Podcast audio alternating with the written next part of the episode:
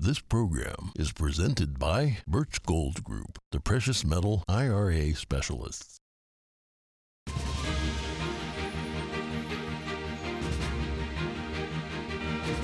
Good morning. In today's headlines, joint air drills being conducted over Nevada. Countries include the US, Australia, and the UK. Find out more about the exercises in preparation for the mounting threat from China. Former Twitter executives were in the hot seat yesterday on Capitol Hill. Congress members questioned them on censorship and their relationship with government agencies.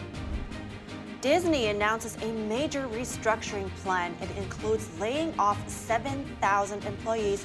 We have more on their strategy to cut over $5 billion in costs. Border Patrol agents say the situation at the border is overwhelming. But what's it like being a border agent? We spoke to the vice president of the National Border Patrol Council about the current situation.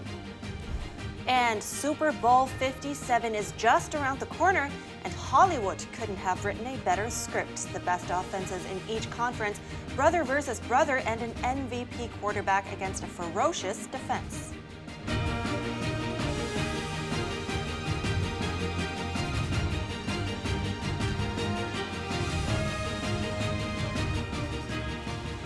Good morning. Welcome to NTD. I'm Kevin Hogan. Good morning. I'm Evelyn Lee. Today's Thursday, February 9th, and U.S. Senator John Fetterman was hospitalized yesterday. He said he started feeling lightheaded near the end of the Senate Democratic retreat. The Pennsylvania senator was kept overnight for observation at a hospital in Washington, D.C. A spokesperson says initial tests showed no evidence of a new stroke, but that doctors would be doing more tests. He said he will share more information once he has it. Fetterman suffered a stroke during his campaign last year. Many questioned his health and if he would be able to serve. The stroke left him with difficulty speaking and processing questions unless they are typed out. Fetterman's office says he is in good spirits and talking with his staff and family. A combative hearing in Congress yesterday. Former Twitter executives testified on censorship and other topics. NTD's Daniel Monahan has more. These platforms are the virtual town square. The official purpose of the hearing was to look into how Twitter blocked the New York Post's Hunter Biden laptop story prior to the 2020 election. Three former Twitter executives testified they mistakenly believed the Post article contained hacked material. We've witnessed big tech autocrats wield their unchecked power to suppress the speech of Americans to promote their preferred political opinions. Comer says America witnessed a coordinated campaign by social media companies, mainstream news, and the intelligence community to suppress and delegitimize the existence of the laptop and its contents. Representative Lauren Boebert criticized the so called close cooperation between the FBI and Twitter. Mr. Roth, while at Twitter, how many meetings did you have with the FBI? I couldn't say for sure, but I More would than say it was- 10? That's a More reasonable than 20? estimate. I couldn't say for sure. More than 50? That seems a bit high. Now, Mr. Roth, did the FBI ever ask you to share information like users' communication data without going through proper legal channels? No, they did not, and I would have refused if they had. The Colorado Congresswoman then addressed her own account banning and censorship at large. And let me just say, I'm not angry for myself. I'm not angry because I was silenced. I can reach out to Elon and to his staff, and I can see what's happened. And I can sit here today and hold you all in account. I am angry for the millions of Americans who were silenced because of your decisions, because of your actions, because of your collusion with the federal government. Representative Nancy Mace questioned the former Twitter executives about censorship related to COVID. I find it extremely alarming Twitter's unfettered censorship spread into medical fields and affected millions of Americans by suppressing expert opinions from doctors and censoring those who disagree with the CDC. Mace addressed Vijaya Gadde. She asked her where she attended medical school. Gadde responded that she hadn't attended medical school. You guys censored Harvard educated doctors, Stanford educated doctors, doctors that are educated in the best places in the world, and you silenced those voices. Gadde says that Twitter's policies regarding COVID were designed to protect individuals. Meanwhile, Representative Jamie Raskin referred to Biden's State of the Union address, touting the administration's accomplishments. He then criticized the Twitter hearing. to take up an authentically trivial pursuit, all based on the obsessive victimology of right wing politics in America. Raskin urged members to keep in mind that Twitter is a private company with the power to choose its own content. Daniel Monahan, NTD News. The South Dakota House has weighed in on drop boxes for absentee ballots. It passed a bill to make them illegal in elections in the state. The bill requires all voters to return mail in ballots. That means either by mail or in person to elections offices. The bill now advances to the state Senate. The state's mail in voting processes would change in a few ways. Poll watchers would be able to observe the ballot counting. Pre filled mail in ballot couldn't be used, and penalties for mail in voting violations would also increase. Well, you might not need to raise your own chickens after all. Wholesale egg prices in the U.S. have fallen more than 50% since December, and retailers could soon be passing those savings on to consumers. Market analysts say prices for a dozen eggs fell to around $2.60 on Monday. That's down 52% from a peak of roughly $5.40 in mid December, and 47% down from the beginning of the year. On average, the price for a dozen grade A eggs more than doubled last year. Data from the Bureau of Labor Statistics shows consumers were paying on average over $4 in December. It was under $2 the year before. Food economists say the soaring prices are due to a historic outbreak of bird flu. They say millions of birds being culled greatly disrupted supply.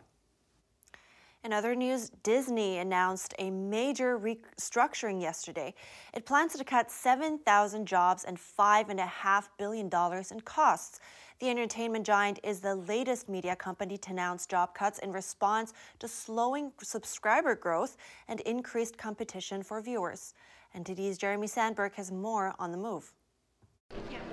Disney said Wednesday it plans to restructure into three segments an entertainment unit for movies, television, and streaming, a sports focused ESPN unit, and a parks, experiences, and products division. The 7,000 layoffs represent around 3.5% of Disney's global workforce the order in which they go about this will share a bit of light or shed a bit of light on their priorities for this restructuring. Shares of Disney rose almost 5% at the news. Recently reinstated CEO Bob Iger says streaming will remain Disney's top priority and that the company will focus more on its core brands and franchises. Yeah, this is Iger coming in with sharp knives because he needs to prove a point. And I think Disney got way overdone in terms of hiring on the content side and it sends a signal, sends signal internally to the industry as well as Wall Street. The company reported its first quarterly decrease in subscriptions for its Disney Plus streaming service, which lost more than a billion dollars. Warner Brothers and Netflix previously underwent layoffs. If you look across the industry, Disney is not alone. There are a lot of companies right now which are really uh, paying the piper and seeing what they have to do here in order to keep functioning at where they want to be. The restructuring steps also include a promise to reinstate a share of profits and earnings to shareholders. Jeremy Sandberg, NTD News. The death toll from Monday's harrowing earthquake in Turkey has now exceeded 16,000. Rescue operations are underway to locate any survivors. Among the rescued was a child who was buried under debris for 68 hours. Several Arab nations, as well as India and Pakistan, have sent rescue teams and supplies to the region. NTD's Cost has more. Rescue workers are finding more survivors two days after the devastating earthquake. A child was pulled out alive from under the rubble of a collapsed building in Syria on Wednesday. The boy's parents perished in the debris. In Turkey, rescue teams found a Syrian man who had been trapped under slabs of concrete for two days. His wife and daughters didn't survive. Hopes of finding more survivors are getting slimmer by the day. Rescue teams pulled out a baby from the rubble of a collapsed building in Hatay city in Turkey. The infant was trapped for nearly 68 hours, but she is fortunately in good health and was put under medical supervision. In Adiyaman province, another search and rescue team found four members of the same family alive under the debris. Several Arab countries, as well as Pakistan, have sent rescue teams and supplies to Syria. Airplanes arriving from Tunisia, Pakistan, Iraq, Libya, and the United Arab Emirates landed in Damascus, Aleppo, and Latakia airports carrying aid supplies. India on Wednesday dispatched a third batch of rescuers, along with a sniffer dog squad and relief material. Operation Dost uh, is a very important operation And uh, this is the operation of friendship because Dost is a word in Indian Turkish which means friends. And this operation shows our friendship between India and Turkey. And friends always help each other. Monday's earthquake was the biggest recorded worldwide by the US Geological Survey since an August 2021 tremor in the remote South Atlantic. Kostemenes, NTD News. The US, Australia, and the UK carried out China focused air drills yesterday. The three week long exercises simulate high end combat operations against Chinese fighter jets and air defenses. NTD's Jeremy Sandberg reports. We think that if we're ready for China, we're ready for anybody. The joint air drills over the Nevada desert and beyond are meant to prepare fighter pilots for the challenges they would face in a conflict with China. We have two airborne uh, aggressor squadrons called the 64th and 65th Aggressor Squadrons. They fly the F 16s and the F 35s, and they replicate uh, all of the Chinese fighters through their fourth gen and their fifth gen uh, adversary aircraft. The training addresses the far distances the US, Australia, and the UK would have to negotiate in order to operate across the Pacific. It aims to improve the interoperability of the three countries' air forces, including air to air refueling. We're not necessarily reacting to any recent uh, political events. It's just the pacing challenge that we train to. The Pentagon has voiced growing concern in recent years over pressure from Beijing on self ruled Taiwan. The Chinese Communist Party, or CCP, sees the island as a breakaway province. This mission is to simulate a need to undertake activity into an area where there has been an invasion by a hostile country.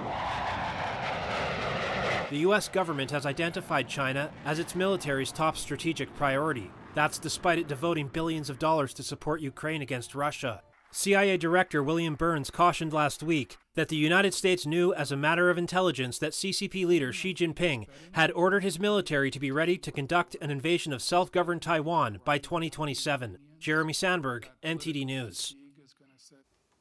Australia has ordered a review into Chinese made cameras used in Defense Department offices. It comes amid reports of security risks posed by the cameras. According to local media, several Chinese made security cameras at the National War Memorial in Canberra are to be removed. The move follows Britain's decision in November to stop installing Chinese linked surveillance cameras at sensitive buildings. Some U.S. states have also banned vendors and products from several Chinese technology companies. The cameras in Australia were made by Hikvision and Dahua, both CCP partly owned firms. Both companies are on the U.S. government blacklist for aiding the ongoing genocide and repression of Uyghurs in the Xinjiang region. This is an issue, um, and uh, we, uh, in respect of what's in the newspapers today, we're doing an assessment of, of all uh, the um, technology for, for, surveillance within the defence uh, estate, um, and where those um, particular cameras are found, they're going to be removed. Well, the concern is that these are Chinese manufactured cameras, and there's data being collected which is going back to the Chinese state. We still don't know fully if that's the case. We haven't seen any technical assessment or uh, attributes of the cameras to actually know if that's the place. According to an audit, there are over 900 Chinese made cameras in 250 buildings. These include the Departments of Defense, Foreign Affairs, and Finance. And coming up, New York City is paying travel expenses for illegal immigrants who want to leave the city. Some of them are traveling north into Canada. And Border Patrol agents say the situation at the border is overwhelming. We spoke to the Vice President of the National Border Patrol Council about the current situation. Get the story after the break.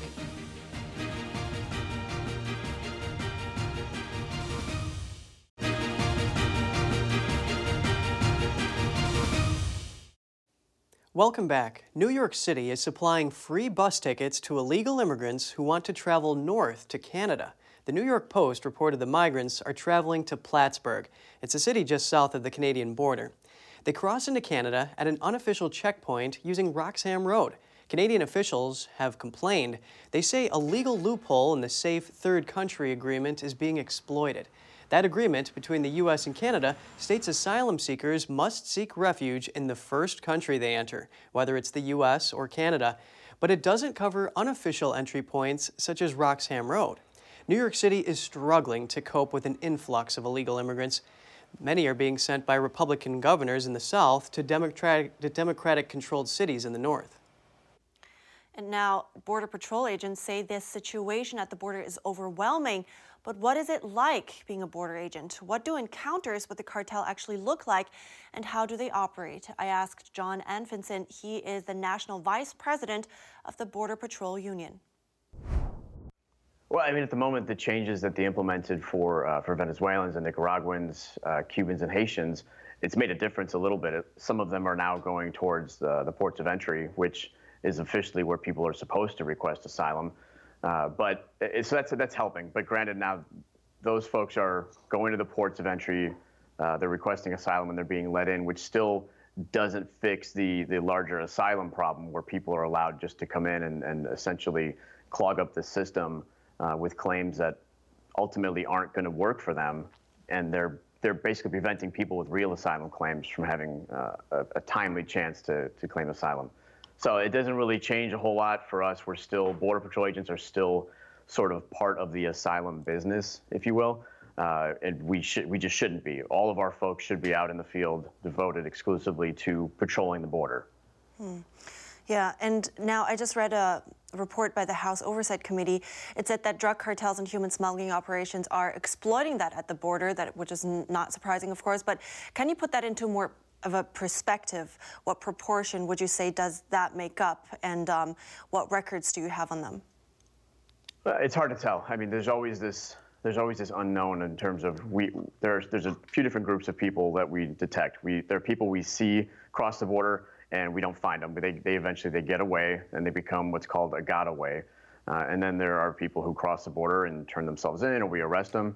And then there's always this other group out, out there where we aren't present to, to see them. We don't have cameras or technology to detect them, uh, but they're out there somewhere, and we find uh, signs and we'll find clothing on the ground, we'll find footprints, that sort of thing. Uh, and we just never knew that they were there. So it's hard to tell. When the cartels are the ones who decide who crosses the border and where.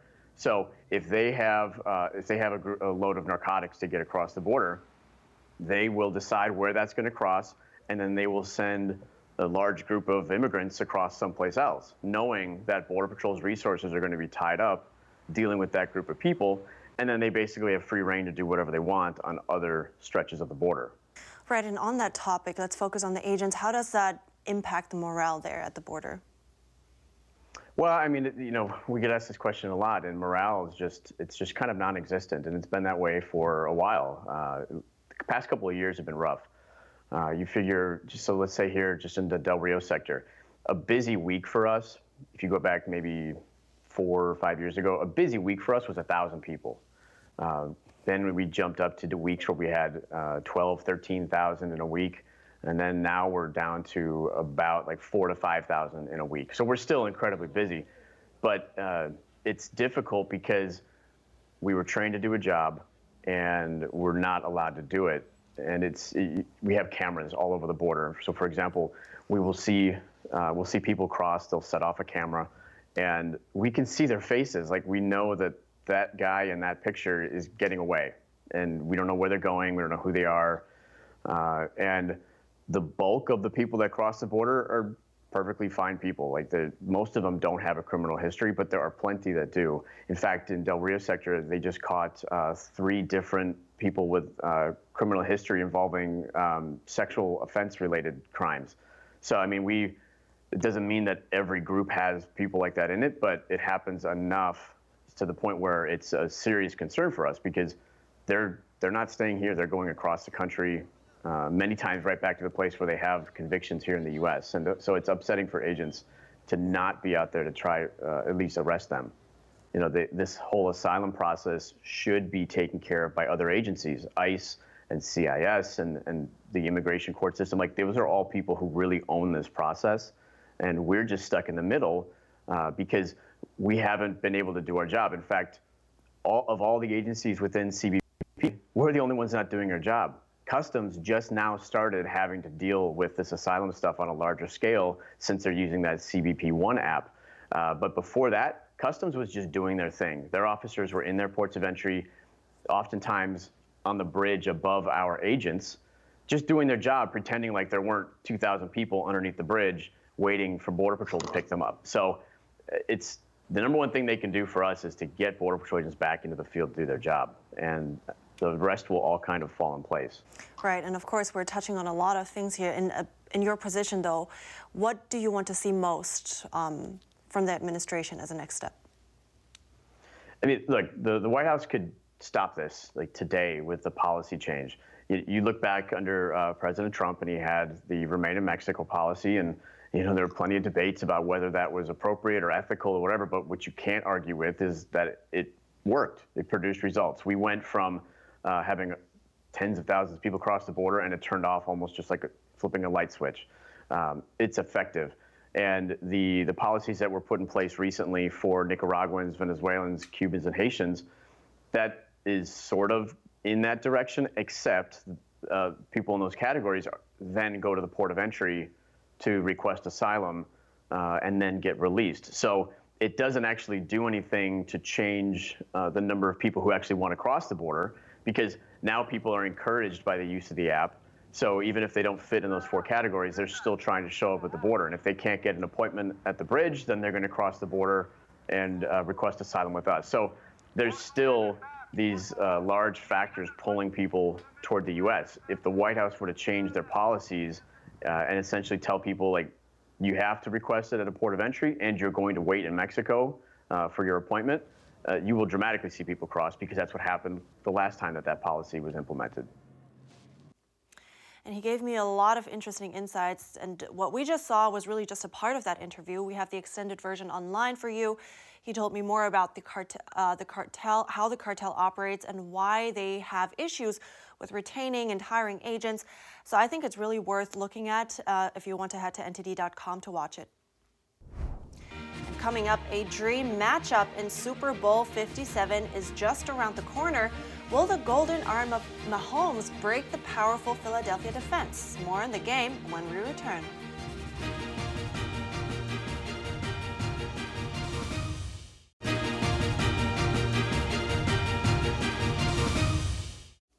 That time of year has finally arrived, and people couldn't wish for a much better lineup for Super Bowl 57 this weekend. It's the AFC's top seeded Kansas City Chiefs against the NFC's top seeded Philadelphia Eagles. The teams were the two highest scoring offenses in each conference. The matchup also has some great storylines. NTD's Daniel Monahan has more. A near historic Philadelphia Eagles pass rush will face the ultimate test on Sunday. Kansas City Chiefs quarterback Patrick Mahomes is an MVP favorite with no interest in ceding the Super Bowl spotlight. The Eagles established themselves as a terrifying defensive force in the regular season. They punished opponents with an astonishing 70 sacks, two shy of the NFL record, while allowing the second fewest yards per game. But Mahomes is unlike any quarterback they faced in 2022. Eagles quarterback Darius Slay on how to play against Mahomes. Uh, just contain him, man. Uh, just try to limit him to making big plays because he's a guy that can make big plays at any given time. But uh, you know, he's a talented dude, man. He's a one-on-one guy. So. At just 27 years old, Mahomes has already vaulted himself into the history books. He joined future Hall of Famer Drew Brees this year as one of only two quarterbacks to throw for more than 5,000 yards and 40 or more touchdowns in multiple seasons. Here's tight end Travis Kelce on Mahomes tossing some of his trademark trick throws. I'm a supporter of Pat just doing the craziest stuff possible. So I, uh, I'm all for him throwing it behind his back, over his head. He's got to give a no look or something like that. However, he has to get the ball to somebody, he's going to do it. Travis will be facing off against his brother Jason. You know, Travis and I were raised in a wonderful community and neighborhood with uh, lots of friends and teammates of all sorts of different sports growing up. As kids, the pair dreamed that they might play in the Super Bowl together, but they always imagined playing on the same team.